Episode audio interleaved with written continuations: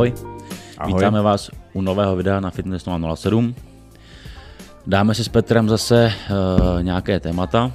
Tentokrát půjdeme asi trochu z výživy k tématu kolem jakoby sportu. Ono to bude podobný, ale půjdeme na téma anabolismus a katabolismus. Bude to podle těch otázek, se stavuje hodně asi k tréninku. Mm-hmm. Nicméně anabolismus, katabolismus je třeba říci, že každý jedince potýká jak s anabolismem, tak s katabolismem. Není to nic, že by jeden byl specifičtější než druhý. Možná, že jo, člověče. Možná, že někteří takový ty klasický stresaři, co jsou permanentně stres. Ne, to jo, já myslím, jako, že ani jednomu nechybí, ani jedno. Tak jsem to myslel. Jo. Ale pojdej, rozveď to klidně. To jako asi nemá smysl to jako dál rozvádět, že prostě permanentně, když seš prostě permanentně v tenzi a nezvládáš se najíst a tak dále, no tak pravděpodobně u tebe bude převažovat katabolismus. Jo, to je vlastně klasická stresová reakce, proto spousta lidí zhubne, že jo, při těch jaksi problémech, když opustí partner, ztratí práci a tak dále, protože díky vlastně té obrovské sympatikotony, která tam nastane, nemáš ani chuť na jídlo, tak prostě jedeš z podstaty. No a spaluješ. Takže nejlepší prostředek na hubnutí je ztráta zaměstnání, rozchod s partnerem a vyhořelej dům. No úplně nevím, ale. Nicméně Petr už to načal, ale asi je třeba říct jenom ve zkratce, prostě, co by si představili pod pojmem anabolismus, můžeme říct jakoby růstové procesy, tak. Zjednodušeně řečeno katabolismus odbourávající. Takže tak. Anabolismus stavím, katabolismus odbourávám a obojí potřebuju. A to je důležité, k tomu se právě asi dostaneme. Takže můžeme vlastně načíst tu první otázkou, jaký je rozdíl mezi anabolismem a katabolismem, což jsme si teď v uvozovkách řekli. Co se děje, když tyhle procesy nejsou v rovnováze?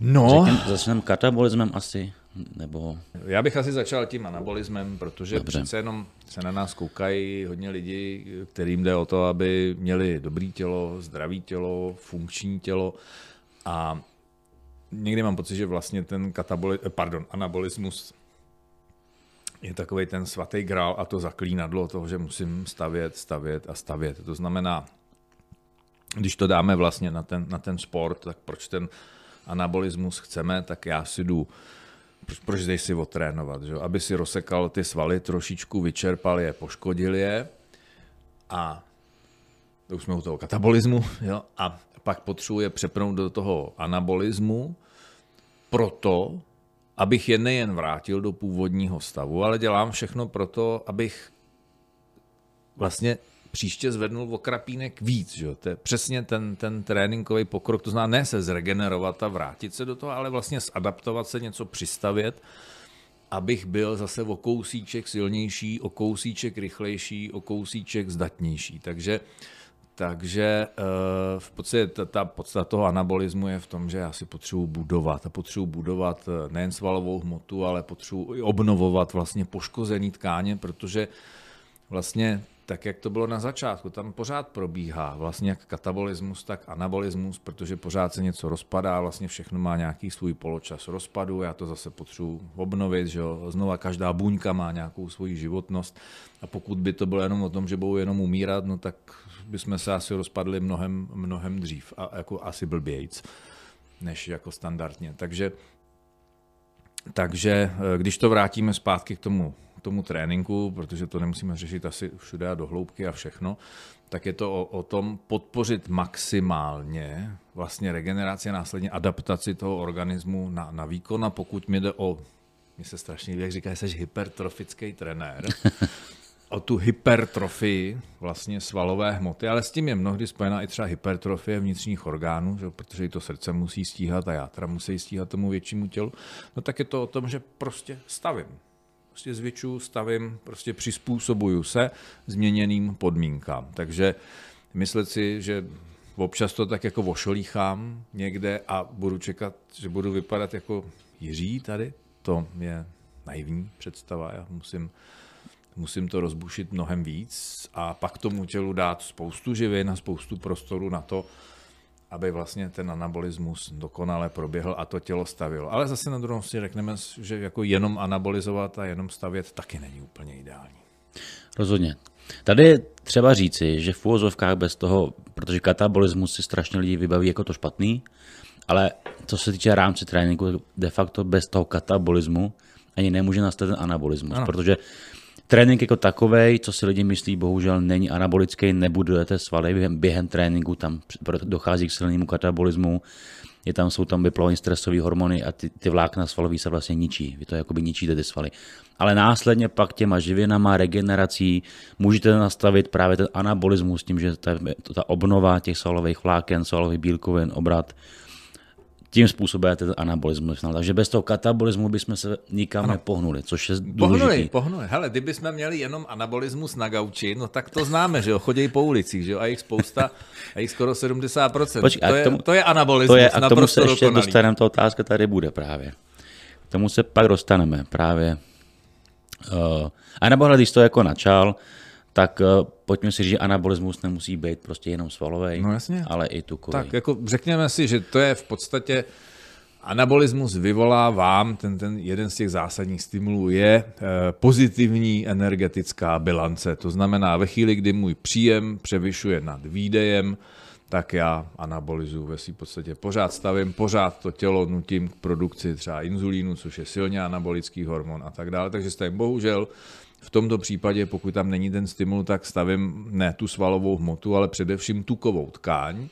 A když teda se dobře vybavím tukovou tkání, tak možná mi začnou trošku víc i anabolizovat svaly na nohou, abych tu masu, že toho všeho unesl. Takže anabolismus, jenom tak jako, že bych jako stimuloval anabolismus, jak jsem říkal, dělá to mnoho lidí, ve většině případů je to nevědomé, tak má spíš ta permanentní anabolizace destruktivní následky. Já to potřebuji mít, jak jsi říkal ty hezky na začátku, všechno v rovnováze. Stejně jako v životě potřebuji mít všechno v rovnováze a nemůžu mít všechno. Já jsem teď poslouchám krásný podcast s jedním psychoterapeutem, který říká, že jsme vlastně taková dětská společnost, jo? Že vlastně my chceme všechno.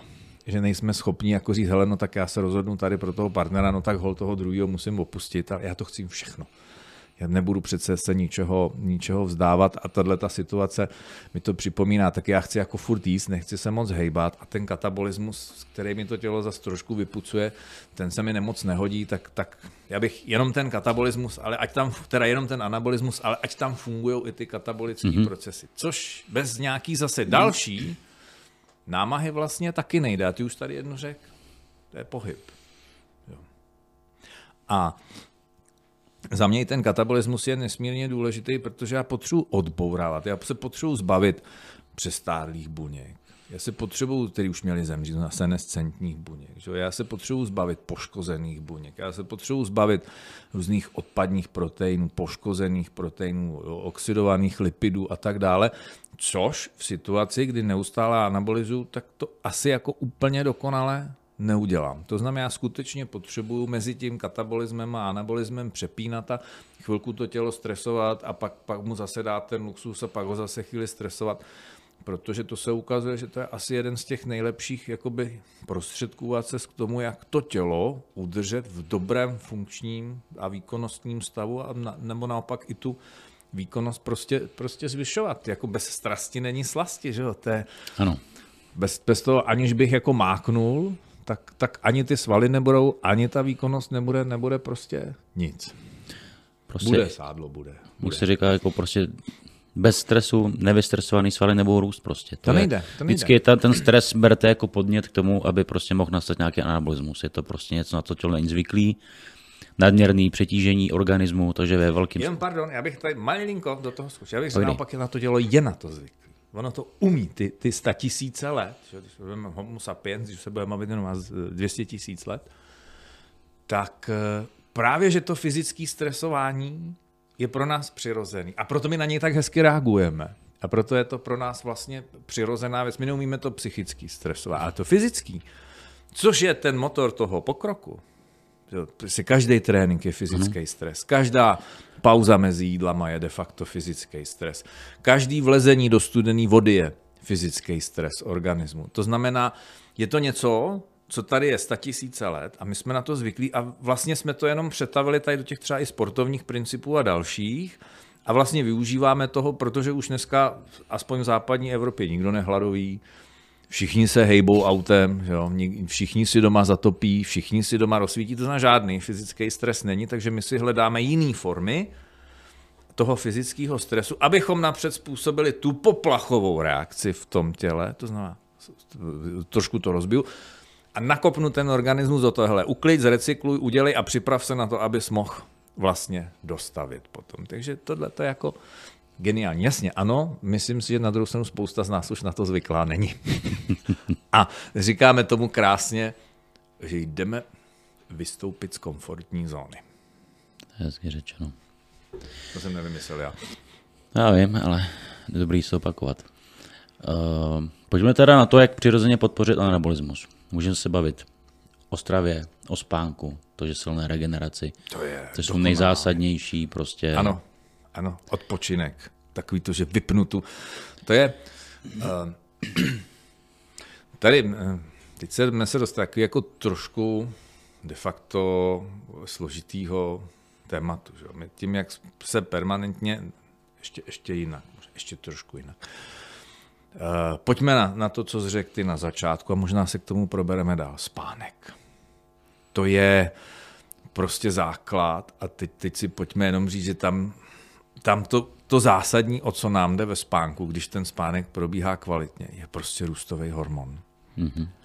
A pokud nemám kvalitní spánek, nebo pokud jdu spát nadspanej, nebo vystresovaný, tak prostě ten růstový hormon se mi tak dobře vylučovat nebude. A přitom ten růstový hormon je to, co regeneruje to tělo, to, co pomáhá stavět tu svalovou hmotu, to, co pomáhá vlastně odbourávat tuky, to, co náš organismus omlazuje, že pak všichni chodí že do těch anti-agingových studií a nechají si to za strašlivý peníze píchat, aby byli mladší a spějí 5 hodin. Jo. Třeba, protože vydělávají ty peníze, aby si pak mohli koupit ty injekce proti stárnutí. Mm-hmm. Ale to bych řekl, že je ve své podstatě jakoby číslo 1. Jo, to je prostě ten růsták, to je jako opravdu takovej elixír mládí a vitality a nevím čeho všeho ještě. Proto, řekněme si na rovinu, proto ho tak milujou sportovci někteří a je zneužívaný, že jako velmi, velmi v tom sportu, protože prostě s tou regenerací pomáhá. Takže jedna z věcí. Pomáhá, ale já jsem, i když se pohybuju v tomhle světě, tak řekl bych, že jako je růstový hormon je hodně i průšvih. Průšvih je jako jednak, ale jednak je na to moc spolíháno jako na něco extrémně zázračného, ale ono to ve finále extrémně zázračný není a i když je tam uměle podávaný, tak stejně to nenahradí ten obyčejný prostě spánek, který prostě mi potřebuje. Jo, to je to, co si lidi myslí, že oni nějakou berličkou jako obejdou nějaký základní věci, principy, ale ono tak prostě nefunguje, to tělo je hodně chytrý. Takže jakoby rozhodně bych na to nespolíhal, ani to nedoporučuju a prostě základ jako spánek. Jako. To je, v filozofkách je to ta nejjednodušší možná věc. Ano. Bez jako nějakého úsilí, dá se říct, by si měl spát, i když mi přijde, že lidi musí vynakládat strašně úsilí v dnešní době, aby usnuli, aby dobře spali, aby dlouho spali.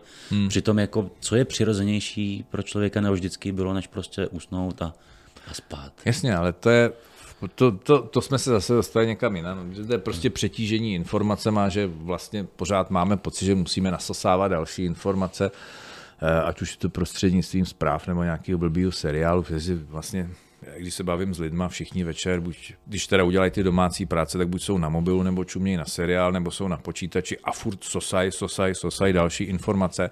A neuvědomujou si jednu věc, když jsme tady u toho, že tím, že si zkrátí tu dobu spánku, tak všechno to, co nasosali, se jim nerozstřídí pořádně a nevznikne z toho nějaký ucelený závěr, protože to je jedna z těch věcí, která mimochodem kromě toho tělesná se tam děje i to mozkovno, kdy vlastně já si v tom spánku ty informace a ty emoce ve své podstatě srovnám. A to je přesně to, kdy, a to potom může mít i vliv na ten trénink, že jo? Ve chvíli, kdy se ráno zbudím vyspalej, odpočatej, tak teď mi to tam jako takhle naskakuje, že jo? Všechno tohle udělám, tady to mám taky jasný, ale v momentě, kdy se probudím a ten spánek byl krátký, já jsem se odrbal třeba o ty REM fáze spánku, no tak jsem pomalej, nic mi nejde, že jo, ježiš, to je složitý, no to máte těžký, že jo, to nejde, že jo, to je tak jako, jo, ale přitom, když se vyspíš, tak ti to pak přijde, jak říkal blahé paměti pan Gross, je to tak křišťálově čisté, že to křišťálovější, čistější ani být nemůže.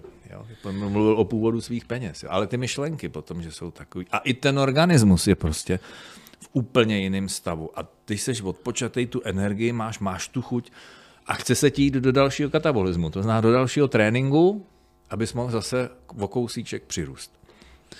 Tady je jaký problém to, co říkáš o tom tréninku, když se nevyspíš. Samozřejmě já znám lidi a zažil jsem to i u sebe, že když třeba jdeš trénovat ráno, blbě se vyspíš, tak jsi schopný kolikrát fakt udělat i dobrý trénink. Jo. Ale ten dluh, který máš z noci a následní přetížení toho tréninku tě dostane do ještě většího dluhu a ten útlum samozřejmě přijde po tom tréninku a přijde brutální. A vlastně já mám pocit, že lidi furt jdou na dluh, strašně. Jo, a do toho se tam přesně ještě, promiň, ale do toho samozřejmě, když jsem třeba nevyspal, potřebuji trénat, dám tam spoustu stimulantů. Znova teda to tělo je unavené, já mu dám stimulant, nastřelím ho, aby bylo ještě víc, takže ještě víc jsem jako v tom začarovaném kruhu a furt jsme na strašném jako dluhu v tom pro to tělo, to je jako něco šíleného. Takže ano. Když se to asi stane jako jednou, tělo se s tím popere, když pak člověk normálně spí, ale jsou lidi, kteří takhle fungují prostě hodně často. Mě to povídej. Já jsem tohle ve své blbosti dělal, jako spal jsem velmi málo a stimulantů, myslím, že jsem si odjet takový věci, tak takový množství, že třeba firma Nutrend by mi za to mohla dát zlatou medaili, že jsem si tam svýho času vymyslel stimulant, který se jmenoval šleha, a pak jsem ho do sebe lil horem spodem, protože prostě při tom deficitu spánku. Šleha to už je nějakých, ale... To je strašně dlouho. To už je strašně dlouho. No to ne, ale 17 let to třeba bude, ne? To bude. Že jo? To bude, no. To bude. To bylo jedno z takových těch prvních doplňků tady. To se povedlo. Musím říct, že šleha se povedlo. To byl Speed a vlastně na základě toho Speed 8, jo? Jo. Vždycky, jak dneska říkají všichni Speed 8. Takže vlastně pak přišla ta šleha, to mě nějak jako napadlo, tak jsem napsal na papír, co všechno by tam mohlo v tom být a pak jsme to namíchali, zjistili jsme, že to funguje jako úplně báječně. Pamatuju si na tu situaci, že jsme tehdy seděli v té kanceláři a teď jsme to všichni ochutnali a teď jsme najednou měli pocit, že ten svět je jako úplně strašně zábavný a všecko je strašně jednoduchý. A teď jsem si, že tam seděl s námi jeden konzervativní člověk, že nám navrhne, jako, že se budeme houpat na lustru. Jo, a to, možná to byla celkově taková ta euforie, ale bylo to jako zajímavé, bylo to jako hrozně zajímavé. Jsem říkal, aha, hele, tady se něco povedlo. No to je jedno, takže to je přesně to, co ty říkáš, jdeme na dluh a je to ve své podstatě, abych to měl k něčemu přirovnat, asi toho, že mám nevyspalýho koně, a já z něj potřebuji vyrazit výkon, no tak místo, abych ho nechal odpočinout, tak vemu hůl a zmlátím ho. Že jo? To znamená, vybudím v něm další stres, další obrovskou sympatikotony, další katabolismus, jenom abych z něj vymlátil vlastně ty zbytky energie a on mi potom padne ve své podstatě úplně. A to děláme my lidi a bohužel pak my lidi máme šanci na rozdíl od toho koně, že jo, kterýmu dáme tu jeho krmnou dávku, tak my se pak jdeme přežrat, protože my svoje krmné dávky nedodržujeme. Takže... Ano, spánek a k tomu můžeme připočíst i nějaký odpočinek, to znamená takový to nestresovno v průběhu dne, kdy dokážu dělat buď monotónně nějakou činnost, aniž by mi u toho jeli myšlenky, které jsou na bázi strachu, protože to je dneska u většiny z nás, že si říkám, že tady jako katabolizujeme vlastně furt, protože furt se bojíme, furt něco analyzujeme, furt něco řešíme, furt jsme ve střehu, že jo? Ale pak se potřebujeme uklidnit, tak přepneme do toho anabolismu, tím si sedneme k té televizi a začneme tam žrát a zajídáme, že jo? Až do němoty, pak si ale neuvědomujeme, že ten proces té regenerace v noci nebude úplně dobrý, protože za prvý jdeme přežraný, neklesá nám tělesná teplota, takže spánek špatný, ale pak nám se nevylučuje, neprodukuje ani ten růsták, že jo? Protože když jdete spát s vyšším cukrem a s vyšší hladinou inzulínu, no tak inzulín je přirozený antagonista růstového hormonu, jestli si to pamatuju ještě dobře, tak ten růsták se tolik netvoří, nebo možná se netvoří vůbec, nebo prostě to protáhnu, protože hold potřebuji sledovat ještě tyhle zprávy a tam ty zprávy a nevím, jak to dopadlo v té zrzavé zahradě, nebo jak se to jmenuje. A najednou je půlnoc a já jsem se okradl o ty fáze toho hlubokého spánku a mám po srandě. A v ten moment ale druhý den ráno vstávám a už si říkám, že bych dneska ubral jednu sérii nebo dvě série, nebo bych se na tu posunul vyprt, nebo si jenom na procházku, že? Protože už tam prostě Ta vůle není, to je normální, že to zná každý člověk, který se snaží třeba hubnout, když omezuje jídlo a když tu energii nemá, tak se mu nechce se hýbat. A vůbec mu nedochází, jak si zpomaluje energetickou spotřebu a že vlastně pak se mu nechce ani na ten sport a ani přes den se moc nehýbe, protože tu energii prostě nemá. Takže spánek, odpočinek, hele, můžeme co? Můžeme opustit. Můžeme opustit, tak. Pak je tam celková regenerace, tím můžeme navázat na ten spánek. Ta regenerace může být jednak nějakými aktivitama, jako třeba otužování nebo myslím, saunování. Myslím, že se v podstatě způsobí jako mírný stres, že tím, že se namořím do té studené vody, způsobím zase všechny ty, nebo zapnu všechny ty opravné mechanismy následně, kterými pomůžou vlastně s regenerací. Takže ať už je to sauna, ať už je to nějaké ledování a tak dál, takže i tohle to pomůže. Ale chápu, že jsou to pro spoustu praktiky, které jsou pro ně třeba nedostupné. Protože zase pojďme žít v tom, že jsme jako normální zaměstnaní lidi, že jo? Takže si nedovedu představit, kolik lidí má čas na to, aby si šlo do toho fitka, tam si odcvičili, pak si ještě na půl hodiny sedli do sauny, pak si dali ten studený bazének, pak se tam vyvalili na dalších 20 minut, že? A pak se začali pomalu oblíkat a to víš, že to není tak jednoduchý, že jo? Že to musím načančat, že jo, ovonět, že jo, všechno, takže než to jako z toho fitka vypadnu, kolikrát jsou to 3 hodiny. A ne každý má možnosti doma. Takže jako je fajn, když tohle můžu. Je fajn si třeba do té sauny občas skočit, ale pro většinu z nás to asi není něco, co by se dalo dělat na denní bázi, byť je to strašně příjemné, teda musím říct. A teď jsem zapomněl, co jsem to chtěl říct, člověče, ale jo, už vím, že vlastně jsme u toho jídla, že jo, asi, což je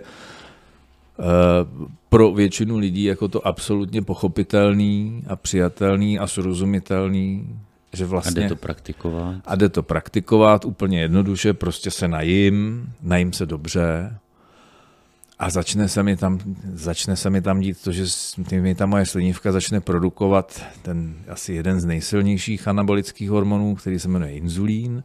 Tím tréninkem jsem si tam ještě trošku pošteloval ten testosteron k tomu, takže mi tam vlastně vzniká takový ten krásný mix, že jo, díky kterému to tělo se potom adaptuje na to, co jsem tam vytvořil. To znamená, když mám dobře složené jídlo, tak potom krásně anabolizuju. Přesně tak. Tam můžeme říct, pro anabolismus, svalový anabolismus je dost zásadní, ten příjem bílkovin, ano. Ten je stavebních prostě, hlavní stavební látky z svalové hmoty. A pojďme se tady trošku zastavit a říci, že to je to, jak jsme se tady občas bavili, třeba u těch přerušovaných pustů a tak dál, že vlastně já potřebuji roztočit ten mTOR. To je vlastně to, co to startuje a jedno z nejvíc, co jako spouští mTOR, jsou bílkoviny a specificky syrovátkový protein a specificky, protože má hodně větvených aminokyselin, hlavně leucinu, což jsou takový jako promotéři nebo startéři toho mTORu a celé té anabolizace, takže ten syrovátkový protein, prostě, který je kompletní, je úžasný prostě po tom tréninku, mi v té anabolizaci nesmírně pomůže, takže nemá smysl brát asi kolikrát samotný BCAčka, to potřebuji mít všechno se vším hezky dohromady, vlastně kompletní bílkovinu, nejen ten motivátor toho mTORu, ale i ty stavební látky potom, který potřebuji na obnovu vlastně a nadstavbu těch svalů. Teď si to řekl dobře, my se k tomu nemůžeme pak vrátit klidně ještě v dalším videu, kde řekneme nějaké výrobky třeba. Mm-hmm. Nicméně, jak říkáš, lidi znají BCAčka, ale pro nás nejzásadnější leucin, který je hlavně aktivátor toho mTORu.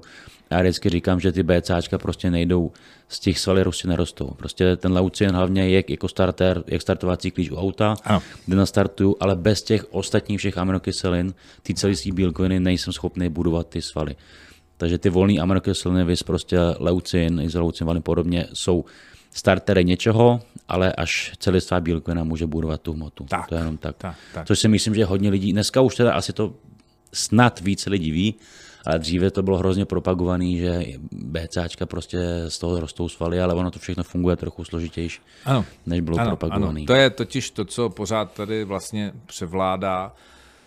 To, že když to všechno rozdrbeme na složky a teď si z toho něco vytáhneme, takže nám nedochází, že v té přírodě je to funkční z toho důvodu, že to je vlastně multi směs něčeho, co funguje synergicky dohromady. A že když já si z toho vemu jenom něco, tak to nikdy fungovat dohromady nebude. Proto funguje tak krásně ten syrovátkový protein, protože tam těch živin, to není jenom o té bílkovině, že tam těch aktivních peptidů a dalšího, tam je prostě mnohem víc, takže jako potréninková bílkovina pro někoho, kdo se snaží jako narůstat na svalých hmotě, asi nic lepšího pomalu nenajdeme. Takže to je další plus k tomu samozřejmě, jak jsem říkal, trošku stimulovat inzulín, on to trošku umí ten syrovátkový protein, zároveň když tam přijám určitý množství sacharidů, záleží na tom, co jsem zrovna dělal, jak to bylo tvrdý, jak to bylo intenzivní a jak velkému vyčerpání zásob glykogenu došlo. Takže tam potřebuji přidat i určité množství sacharidů. A teď jsem četl v podstatě krásnou věc na téma právě toho anabolic window, že jo, tak jak se to neustále řešilo, tak ono se ukazuje, že to asi je takový terminus technicus, který vzniknul asi nějak, možná si ho někdo i vymyslel, ale tam to bylo krásně, to nádherně vyzdrojovaná věc, kdy, a možná to byla i přímo studie, jako teď nechci kecat, jo. To byla nějaká sauna a zrovna jsem si něco tam jako čet. To je úžasný, co ty mobily vydrží dneska. A jediný blbý, jak ti kapetem pot na ten displej, tak pak se ti to hejbe tam, kam ty nechceš. Ale... A tam bylo vlastně to, že to anabolické okno je mnohem delší. A to už my jsme tady říkali, že to je možná 4 hodiny po tréninku a teda. Ale byla tam jedna jako zásadní myšlenka, dobrá myšlenka, kterou si celá řada lidí neuvědomuje. Že já když si dám ten protein krátce před tréninkem, tak on mi funguje po tréninku. Že vlastně to není o tom, že já si ho dám a to udělám a je to pryč. Ale že v momentě, kdy mám třeba i pozdější trénink, nebo už nemám moc šancí se třeba potom najíst, nebo nechci, tak vlastně tak já si můžu najíst předtím, že to tělo z toho má, což já třeba když jsem jezdil v létě, nebo když jezdím domů na kole z práce, jedu pozdě, tak vím, že se vždycky najím předtím, počkám si 2 hodiny a v klidu dojedu a nemusím nic dalšího jíst a nejsem rozhodně rozbitej. Ale to, co tam bylo zásadní sdělení, je, že v momentě, kdy trénuješ v těch lačných oknech a jako skutečně jdeš třeba ráno a máš po nějakých 12-14 hodinách od jídla a jdeš odtrénovat, tak v ten moment potřebuješ to jídlo nasadit poměrně rychle. Že ten organismus je ve stavu hlubokého katabolismu, který ty ještě prohloubíš v podstatě tím tréninkem, takže a aby to nepokračovalo dál, tak to potřebuješ zastavit a překlopit do toho anabolismu tím jídlem. Souhlasím. Já jsem něco chtěl říct, úplně jsem na to zapomněl s tou syrovátkou, člověče. Ale to je jedno. To, že si to mícháš s kasejnem? Ne. To se ukazuje jako jedna z věcí, které ve finále se ukážou, že ten kasein je ještě víc anabolický ve finále než ta syrovátka. Ona jenom rychleji startuje. Je to kompletní. A už jsem zase tady u toho, jak jsme řekli, starter.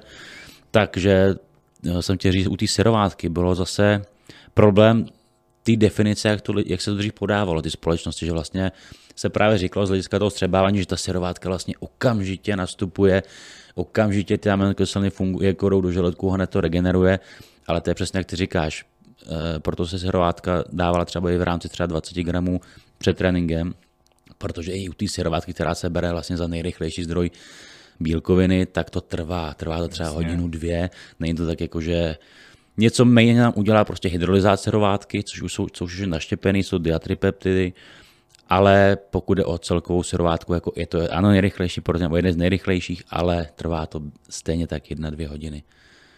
Tak. Jo, takže to, ale dřív se to propagovalo, tak lidi to chápali, že funguje vlastně téměř jako nalusknutí prstů, jako okamžitě, ale tak to prostě jako není. No tak my máme spoustu různých představ a někdo říká, že věda je tady od toho, aby vyvracela hypotézy. Tak. Jo. Tak my se na druhou stranu je krásný, když je potvrzuje. To mně se líbí ještě víc. Já mám rád takovou tu pokornou vědu, která vlastně, když tady se něco dělá tisíce let a my se na to koukáme s despektem, že tak jako co to je, tady báby jako kecají něco, vařejí lektvary a pak přijde ta moderní věda a řekne, no ale v tom je to a ono to jako opravdu funguje a jenom to jako vysvětlí a zdůvodní. No. Takže tohle mě se moc líbí. Souhlasím. Tak pojďme Tady máme, je třeba zcela vyřadit katabolické procesy a jsou tady podotázky. Jestli za A jíst každé 2 hodiny, za B vysoký energetický příjem, velký příjem bílkovin přibližně více jak 2,5 gramu na kilo, čistý tělesní váhy, to jsem si dodal, pouze kratší tréninky, aby se napálily svaly, omezení nočního katabolismu, pořádně se večer najíst nebo si rád v noci svačinu, omezit fitko. Zcela vyřadit katabolické procesy se musím říct, že asi nejde.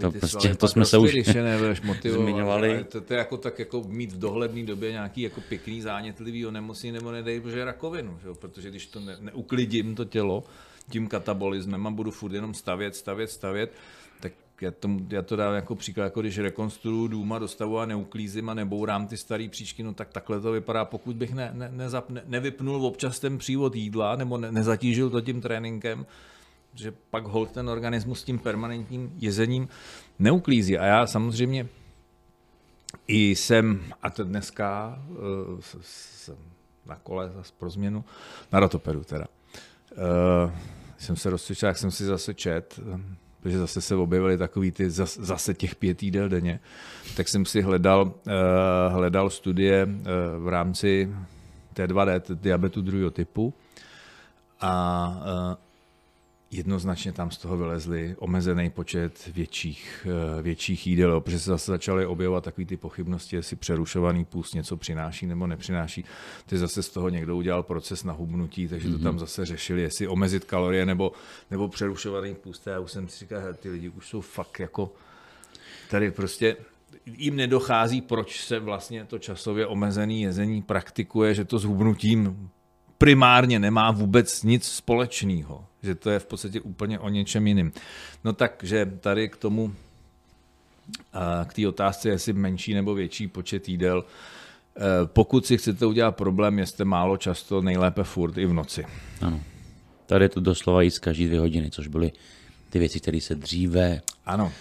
Dokonce v noci se těsně před spaním sedl, já si pamatuju, že jsem měl budíka u postele, měl jsem tam připravený koktejl, že jo. Mátožně jsem se probudil, nalil jsem do sebe nějaký sachariďák a spal jsem dál, vypadal jsem moc pěkně. Tady asi můžeme ve zkratce říct, že to je jeden, asi se v tom shodneme oba, že je to jeden z největších mýtů a za mě nesmysl. Není to mýtů, doufám. Mýtů. Ne, tohle je mýtus a je to nesmysl. A to je to dávat si v noci, přerušovat si spánek kvůli tomu, aby se najet, je daleko víc kontraproduktivní, než spát v kuse a najít se až prostě ráno. Tak to prostě je. Tak. A navíc jako ano, sice v noci nepřijímám energii, ale prostě to tělo v noci se čistí, opravuje, staví, připravuje se na ten další den. Je nepotřeba, ještě jak jsme zbavili potřeby klidný, potřeby snížit tělesnou teplotu a samozřejmě přidáním zase pod kotle přehodíte něco, tak tomu tělu zase začne trávit zbytečně, zvýší se mu teplota těla a ten spánek se nebude. Spotřeba, že jo, nedoplní se zásoby, to znamená jako... Za mě vstávat v noci, abych se na ten nesmysl. A na druhou stranu, ještě když to teda podpoříme nějakým jako jiným jako relevantním argumentem, no tak spánek na směny, to znamená přerušovaný spánek, nepravidelný spánek, je prostě zařazený mezi potenciální karcinogeny a ví se, jak to snižuje třeba i výkonnost imunitního systému, tak jestli mi to za to stojí, tak jako dobře, no tak se v noci budu krmit jako housat nebo jako kuřata v drůbežárně, že abych dobře přirůstal, že taky myslete na to, jak dlouho ty kuřata žijou, než jdou pod kudlu, asi 35 dní. Šílený. Já si jenom takhle zpětně vybavuju, když jsem jako začínal dělat kulturistiku, jako malý a četl jsem přesně ty časopisla, masla, fitness, a tam byly ty věci tak přehnané vždycky, víš, a ty mladí lidi to samozřejmě jakoby hrozně žerou a tam bylo prostě už takový ty extrémy. Ten shaker musí prostě být připravený na tom nočním stolku. Že okamžitě, jak otevřeš oči, tak ten silný katabolismus musí zastavit, ještě než staneš na záchodce vyčurat, prostě vypít ten protein. To byly takový extrémy, takže tam byly tablety připravený, tady protein, v noci protein, před spánkem tenhle protein, za chvilku tyhle tablety a bylo to úplně třeba na 20 různých segmentů toho dne, kdy brát taky tablety. Prostě úplně ustřelený a to je jako... Dneska už se prostě ví toho tolik, že doufám, že tyhle ty zbytečnosti ty lidi nedělají. Vy tohle to prostě jíst každý 2 hodiny. Tak ono, já to na druhou stranu chápu, protože ono jako dělat věci jednoduchý. vypadá strašně nevěrohodně, protože samozřejmě čím je to složitější, tím spousta lidí má pocit, že to je vědečtější a že to bude samozřejmě líp fungovat, ale my zapomínáme na to, že tady jsou nějaký základní přirozený principy, které prostě jsou takhle holt tisíce let a takhle fungovat budou a my asi nevymyslíme nikdy nic lepšího. Asi když budeme jíst něco jiného, než to, co jsme zvyklí jíst, tak nám to asi jako úplně prospívat nebo já se jenom děsím té době, až přijdou ty brouci, že jo, jednou třeba. Co to udělá s tím katabolismem? Uvidíme. Nicméně pojďme si vyvrátit, nebo něco se ještě, tady pouze, další otázka, pouze kratší tréninky, aby se nepálily svaly, můžou vyřadit katabolické procesy. Trénink? Za mě tohle je zase tak, jako braní do jednoho pytle házet všechny nejde. Prostě jsou lidi, kterým vyhovuje kratší trénink a jsou lidi, kteří prostě trénují klidně 2 hodiny a bez takty. Tak, já bych řekl, že pokud seš ektomorf, prostě nemůžeš dělat dlouhý trénink. Přesně. Nejde to. Tady to mám já. Tady. Jo, ty to máš tady přímo. Tak tady ty jsem to, pak udělám video na to. Ano.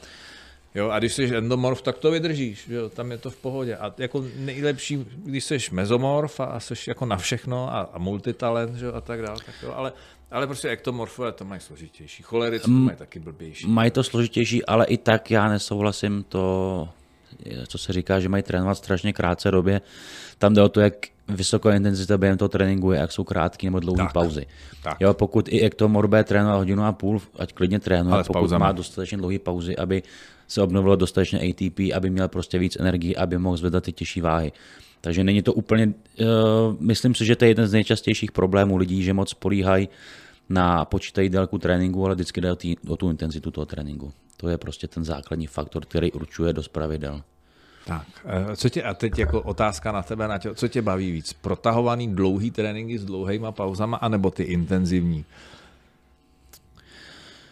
A kdy je na co používáš? To jako by tady do toho krásně mohlo zapadnout. Mohlo. Já celkově třeba u ženských, ty jsou takový rádi víc pohybu, i líp fungují, když fungují jakoby více v intenzitě vyšší. Krátké přestávky mezi se. Oni prostě rychle, když má pocit, zregenerujou a fungují daleko. Vyděsil teďka. Fungují jsem žena. Ne. No já to mám taky rád. Ale jakoby z hlediska výsledku jim svědčí mít prostě ty tréninky prostě intenzivnější. Aha. A oni i sami o sobě nevydrží mít tolik pauzy mezi tréninkama, mezi jednotlivými sériemi jako chlapi. Tak je to relativně zvedáním vah, ale stejně, když jsou lidi, kteří trénují relativně těžce, tak stejně jsou takový, mají radši pohyb více, rádi potí a mají to jakoby rádi spojovaný super série, 3 série, podobné věci. Ale co se týká mě, já mám rád takovou vysokou intenzitu série, ne tréninku. Takže to je to, co já jako lidi učím, dejte maximální intenzitu do té pracovní série, kterou máte. Musí to bolet prostě. Musí to, nebo musí. Relativně to bolí, nesmí to být příjemný, ale jde o to prostě maximální vyčerpání toho svalu prostě během té zásadní série, protože já jsem člověk, který to se odbočujem, ale jezdím jednu pracovní sérii, prostě vždycky od cviku. Pracovní série co, prosím tě? Pracovní série je série, která je v uvozovkách dovedena do bodu selhání až za jeho bod. To znamená, vždycky potřebuješ někoho u sebe v ten moment, ale? Nepotřebuješ. Tam můžeš vynutit jakoby schazovaný série, respawn série, a podobné věci. Neznamená to, že musíš zvedat prostě největší množství jakoby váhy, co v té posilovně je. Tam vždycky pracovní série, jak to říkám všem, je série odvedená v uvozovkách na 100%, s tím, že prostě už víš, že víc v té sérii nezvládneš. Ať je to menší váha nebo těžší, nezáleží na opakováních, ale prostě ty vyčerpáš, vlastně musíš minimálně musíš se dostat k pozitivnímu selhání v bodu toho svalu, kdy není schopný v té pozitivní dráze už udělat ani opakování. V vozovkách jedno celé opakování. To se prostě upadneš pohybu. U kliku, když bysme to už se nezvedneš. Neměl bys upadnout, jo? A tam je to přesně to, že já nemám rád, když to říká, jezdím na 100% trénink. Já myslím, že nikdo není schopný jezdit. Nemůžeš. Kdyby si jel trénink na 100%, no, tak si prostě utrhneš různý svaly. Kdyby si jel dřepě na 100%, tak tě to zabije. Ta váha prostě. Jo, prostě spadneš a utrhne ti to prostě kvadricepsy. Takže v úvozovkách jezdit prostě na těch 90%, tak, aby si ale nevyčerpal centrální nervový systém, ale pokud ti dá hypertrofii nebo sílu, tak dát maximum do té. Ta pracovní série, to mě se jako líbí. A tu zařazuješ na začátku tréninku nebo někde, jak si vzpomeneš? Po rozcvičení předpokládám, že vždycky. Moje otázky jsou možná debilní, ale... Nejsou, ale... Jako, no, lidi se na to ptají, protože já mám aktivační série a pracovní série. Dobře. Protože ty si budeš pamatovat to typický. Já jsem tím začínal, ty s tím určitě, ty jsi znal typický pyramidy, že jo? Jasně, třeba ano, například si šel na bench, dal si 60, 12, 80, třeba tak, 10 tak, a to. Tak. A ty, když jsi se dostal až na tu hlavní pracovní sérii, tak si ty svaly dost vyčerpal už těma 12, 10 opakováními. A já lidi učím dělat aktivační série, to znamená, že ty jakoby jedeš pyramidou, ano. Ale nejedeš třeba 60x10, ale třeba 60x5, 70x5, 80x5. A v té aktivační sérii ty se nikdy nesmíš vyčerpat. Ty jenom připravuješ ty svaly a klouby a šlachy na tu těžší a těžší, ale ty by si na tu nejtěžší možnou váhu měl být schopnej udělat co největší počet opakování. Protože lidi, kteří dělají klasické série, pyramidy, tak vlastně už třeba například ze 100 kg na dřeb by udělali například 6 opakování. Ty, když ale seš čerstvej, tak s tou 100 uděláš 6, uděláš třeba 12. Tím pádem je tam daleko větší přetížení pro ty svaly. Ale nemůžeš to udělat, když budeš studený, to si prostě jakoby urveš něco. Takže pro mě aktivační série je jenom přípravná, je to, aby si měl pohybový vzorec v hlavě, ano. Aby ty lidi věděli, co jdou dělat, v jaký dráze pohybu, jaký sval chtějí cítit. Pardon, že ti do toho skáču. Tohle si řekl za mě jednu z nejdůležitějších informací, která tady zazněla v rámci toho, aby si neublížil při tréninku. Najet pohybový vzorec. To znamená, já se potřebuji ustabilizovat a udělat si vlastně tomu mozku, ano. Obnovit ten správný pohyb, tak abych potom při tom obrovském zatížení ten pohyb vykonal správně, abych si neublížil. Tohle si myslím, že pro mnoho lidí je absolutně nová informace, která jim vlastně možná nikdy nedocházela, protože když sledují, jak se rozcvičují, jak tam něco rozmrskají a ten pohyb je naprosto příšerný v ten moment, jenom aby jako teda zahřáli ten organismus. A vůbec jim nedochází, že prostě potřebuji nastavit tu šablonu na ten pohyb, abych do ní potom vložil jenom to nejtěžší, že to je nesmírně důležité. A tohle by se mělo testat, Jirko, to je stejný jako vůle nemá limity, tělo ano.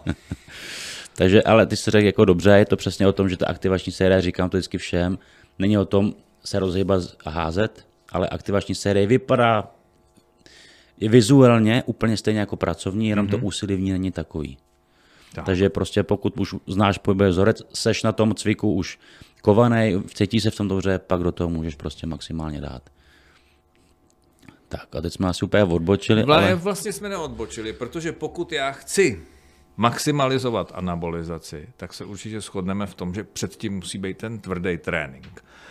A utekli jsme od toho z té dílky a shodneme se asi v tom, že pro každýho je to trošku o něčem jiným, že někdo je schopen odjet hodinu vysoce intenzivního tréninku, že prostě mezi série vkládá jiný série, nebo si odskakuje na rotoped nebo na veslo a tak dál, protože drží furt ty svaly v pohybu. A někdo potřebuje, a záleží i na tom, co od toho chce, že pokud chci kondici, že tak nepotřebuji dělat hypertrofický trénink. A na druhou stranu, pokud jsem teda to křehoučký, co jako furt spíš katabolizuje, než by narůstalo, no tak klidně i ten trénink můžu mít dlouhej. Přesně tak. Ale s dlouhýma pauzama a s odpočinkem. Na druhou stranu, kdyby ten ektomorf udělal ten vysoce intenzivní trénink, tak asi odpadne taky s největší pravděpodobností. Jasně, určitě. Jo, i kdyby ho dělal jenom 30 minut. Je to tak. Takže jsme byli u toho tréninku. Noční katabolismus, to jsme jezení jsme řekli, omezit kardio. Kardio ano, je vysoce katabolická aktivita. Zvlášť dlouhý kardio. Ještě k tomu, když pak snížíte energetický příjem. Tak. Hele, to je v podstatě, teď začínám zaznamenávat nový trend, hlavně u lidí, kteří jsou moje věková kategorie a víc, že se začíná vlastně obracet i ten pohled na aktivity, který máš dělat. Že samozřejmě po té 50, jo, a přijde andropauza, množství testosteronu ti začíná klesat a zařazování dlouhých aerobních aktivit, vysoce katabolických aerobních aktivit bez vlastně silového tréninku tak se ukazuje, že pro ten organismus není asi úplně ideální, že naopak ta silová zátěž udělá mnohem lepší službu, že fakt je potřeba smířit se s tím, že ten několikahodinový aerobní trénink je opravdu vysoce katabolická aktivita. Rozhodně kataboličtější než hodina intenzivního tréninku ve fitku. Ale nechci, aby to vyznělo, že teď jsem proti výškám dlouhým na kole, nebo, ale potřeba na tohle to myslet a daleko více se potom věnovat regeneraci a daleko víc tam třeba zařadit i kompenzačních silových tréninků. Nicméně tady, když jsi zmínil třeba ty jízdy na kole, takový třeba na horský kola nebo jedeš v různém terénu, tak ty svým způsobem, ale kolikrát, když budeš najezený a všechno, tak ty tam podporuješ v vozovkách i ty rychlý lákna, protože ty nemáš jenom tempo, no, kdy jedeš ve velký, jakoby lehce a dlouho, ale máš tam i prostě úseky, které jsou těžké a musíš fakt šlapat do pedálu. A to trvá krátký čas a tam prostě... Ale to nevydržíš 5 hodin. No přesně tak. Ale máš to vlastně, je to jak něco jak high intensity interval training, akorát další. Ano. A ten je daleko víc v uvozovkách jakoby i podpora anabolismu, než jenom katabolismu, protože používáš i rychlý svalový vlákna. U těch, kde musíš fakt zabrat nebo sprintuješ... Ale to v podstatě se nebavíme o dlouhý aerobní aktivitě. Že? Za pro mě dlouhá aerobní aktivita je, si na to kolo sedneš na 3, na 4, na 5 hodin a prostě jedeš, což ale při tom, co jsi popsal, to nemá šanci vydržet. To nejde, na to ani energeticky prostě nemá to tělo. Takže tak, a kdybych ještě já mohl říct, a vůbec tady netvrdím, že to je pravda světová, je to jenom můj názor za ty roky, já nejsem příznivce kardia na lačno. Jo. Hodně lidí to dělá prostě v důsledku toho, že se chtějí, a ještě jednou, spíš se bavím se o lidech, kteří chtějí mít maximum množství svalové hmoty, a jo, abych se upravil, a zároveň jakoby schazovat, tak to kardio nalačno hrozně rychle uspíší to schazování i té svalové hmoty prostě. Takže tam bych byl za vás radši dát si silový trénink a potom třeba část kardia. Ale jít ráno stát, nenajezené, jít na kardio a až pak zase dát někdy trénink během dne, jakoby za mě úplně ne. Tam je důležitý i pochopit to, že když jdu teda na ten ranní trénink, tak fakt to jídlo moc neodkládat a najíst se po něm. Nic proti tréninkům ráno nalačno, každému vyhovuje něco jiného. Já třeba zase spadám do té kategorie, mě to vůbec nevadí. Naopak mě to baví a zase nejsem schopen jako nějak zásadně se hejbat, když už jsem najezený přes den. Ale to podstatné tam je, pokud chci dobře zregenerovat, tak po té lační fázi, to znamená, tam si potřebuji uvědomit, že jsem třeba jedl naposledy v 7, pak jsem spál, v 6 ráno jdu trénovat, to znamená třeba už skoro po 11-12 hodinách lačnění, ten trénink sám o sobě je třeba další hodinu, hodinu a půl, než se dostanu k jídlu, tak je to 14 hodin. Už je to docela dlouhá doba, navíc podpořená i poměrně značným katabolismem. Ale zas to může přinést někomu poměrně slušný výsledky, protože to je docela rána a když tomu tělu dám dostatek živin, tak regeneruje dobře. Ale a z vlastní zkušenosti můžu říct, že když se nenajím, když si ráno odcvičím a nenajím se, druhý den je to jako špatný, moc Velký špatný. Vidím už zrcadle ráno, je to velký špatný. Já ještě k tomu kardiu, já nevím, jestli je dobrý se o tom zmiňovat, samozřejmě není to úplně OK téma, ale strašně lidi prostě mají za vzor nějaký kulturisty. A ty jezdí často třeba kardio nalačno, ale zase neberte rady podle kulturisty, který jsou podpořený prostě látkama zákaznýma. Já to prostě musím říct, protože lidi kopírou věci, které fungují úplně jinak na těle prostě podpořeným a které jsou fakt jako naturále. V takovou chvíli ten člověk opravdu spálí hrozný množství a úsilí toho, kolik tě stojí úsilí budovat celou hmotu. Víme to všichni, jako když člověk byl naturál. Je to šílený a pak ho s tím zbytečným kardiem ztratit jenom proto, že vidím, že můj oblíbený kulturista tamhle v Americe to dělá nalačno, tak to jsou dva odlišný prostě světy. Jo, tohle jenom proto to chci zmínit, abyste nekopírovali něco, kde neznáte zákulisí. To je prostě vždycky nebezpečný. Bych tady řekl, že jeden takový jako hezký, mě na to malinka to navedl, vlastně vůbec nevím proč, jeden takový jako ze znaků, ty jako brutální katabolizace, je když teda cvičíš a teď cítíš ze sebe ten čpavek. Mhm. A to je přesně symbol nebo signál toho, že vlastně katabolizuje, že se uvolňuje velké množství amoniaku a vlastně přicházíš o svalovou hmotu. To je hezký, tak to naštěstí necítím. To vidíš. Ale cítím takhle pár chlapců. No, takže tam bych se jako zamyslel, jestli ta jejich snaha není spíš jako kontraproduktivní a to je často. Nepřichází víc o svalovou hmotu. Dobrý, jsme docela dlouhý, ale tak ono to téma bude, už se blížíme ke konci. Myslíš? Tady nemusíme se rozebírat tolik, protože už jsme to zmínili, že anabolický proces není jenom svalové hmoty, ale i tuku. A rozhodující faktory, jestli naberu svaly nebo tuk, je to samozřejmě o tom, jednak tom snažení v tom silovém tréninku a jednak o tom příjmu kalorií, jestli je moc nadbytečný nebo naopak je moc nízký. Tak. Nevím, jestli to chceš nějak rozvíst, ale... Já myslím, že tady v tomhle, jako můžeme hodit, kdyby někdo zase po nás chtěl nějaký paušální číslo, tak já jsem takový ten zastánce, že pokud chceš narůstat na svalové hmotě, tak to nesmíš přestřelit zase, aby se zbytečně nesprasil, to znamená, mám nějakou váhu spočítanou, někam se chci dostávat dál, tak přidám zhruba a 5, když my jsme se bavili o kilokalorii, 300 až 500 kilokalorií navíc, ale pak to furt koriguju podle toho, jak to tělo vypadá. A to stejný, když chci redukovat váhu, tak bych měl být o nějaký podobný množství. Samozřejmě záleží na tom, kde je ta startovací váha. Tak. Pokud se budeme bavit o 50, nemůžeme srovnávat energetický deficit nebo příbytek u lidí, kteří vážejí 50 kg a 150 kg. Takže tady ne, ale to znamená, dejme tomu, v případě toho třeba hubnutí, když si chci vytvořit ten kalorický deficit, tak jít na nějakých 80% optima a pod to bych asi dlouhodobě nelezel, ale to optimum vždycky vychází i z toho, kolik aktivit mám a tedy. To znamená i se zvyšujícím, i když budu ztrácet váhu, chci-li si zachovat to aktivní a chci-li udržet ten metabolismus výkonný. Takže i při tom hubnutí budu navyšovat pohyb zároveň s tím, i když hubnu, musím navyšovat jídlo. To znamená držet metabolickou obrátku pořád. A tady bych ještě možná, my to zmíníme v tom videu o těch somatotypech, ale samozřejmě pak, když někdo je ektomorf, tak tam bych se kolikrát, říkáš 300 až 500, ektomorf se nemusí naopak třeba bát kolikrát za 500 až 1000 třeba, protože těch 500 kolikrát mu neudělá nic ve finále. Ale u těch lidí zase silného endomorfa tam by třeba šeli po těch 300 jako kilokaloriích. Proto jsem říkal, že to nelze brát tak paušálně. A poslední krátkou je, lze nabrat svalovou hmotu bez tuku. Asi ne. To je strašně ošidný téma. Někdo tvrdí, jako, že se to dá, ale to musíte být tak jako dobře postavený genetický jedinec. Já řeknu kdy. Když začínáš. Ano, jediný čas. Přesně tak, to znamená na tom začátku, kdy ty svaly nejsou procvičovaný, jsou hypertrofický.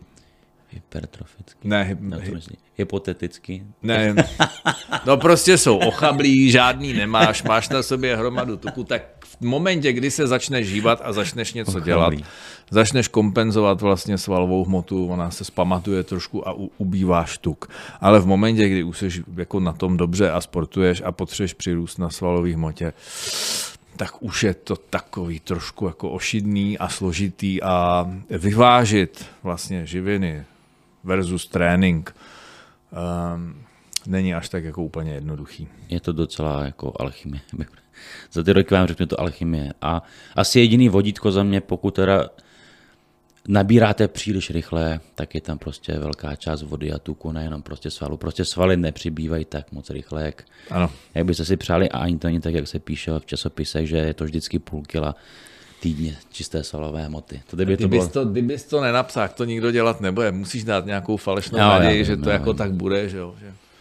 Že když budeme mezi elektromobilama, jak zastavíme oteplování planety třeba. Tak musíš tam něco říct, aby si to ty lidi koupili. Tak jo.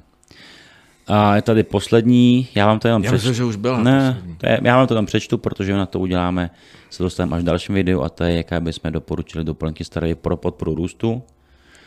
Ale my si to řekneme až v samostatném videu, protože tohle už je hodně dlouhý. Takže děkujeme za pozornost. Snad jsme vám zase něco pomohli. Zamotat. Třeba i rozmotat. A příště se teda podíváme, co bychom vám třeba doporučili my za nás, za nějaký doplňky, které pomůžou s tím potlačením katabolických procesů a naopak lepší anabolizace. Mějte se hezky. Ahoj.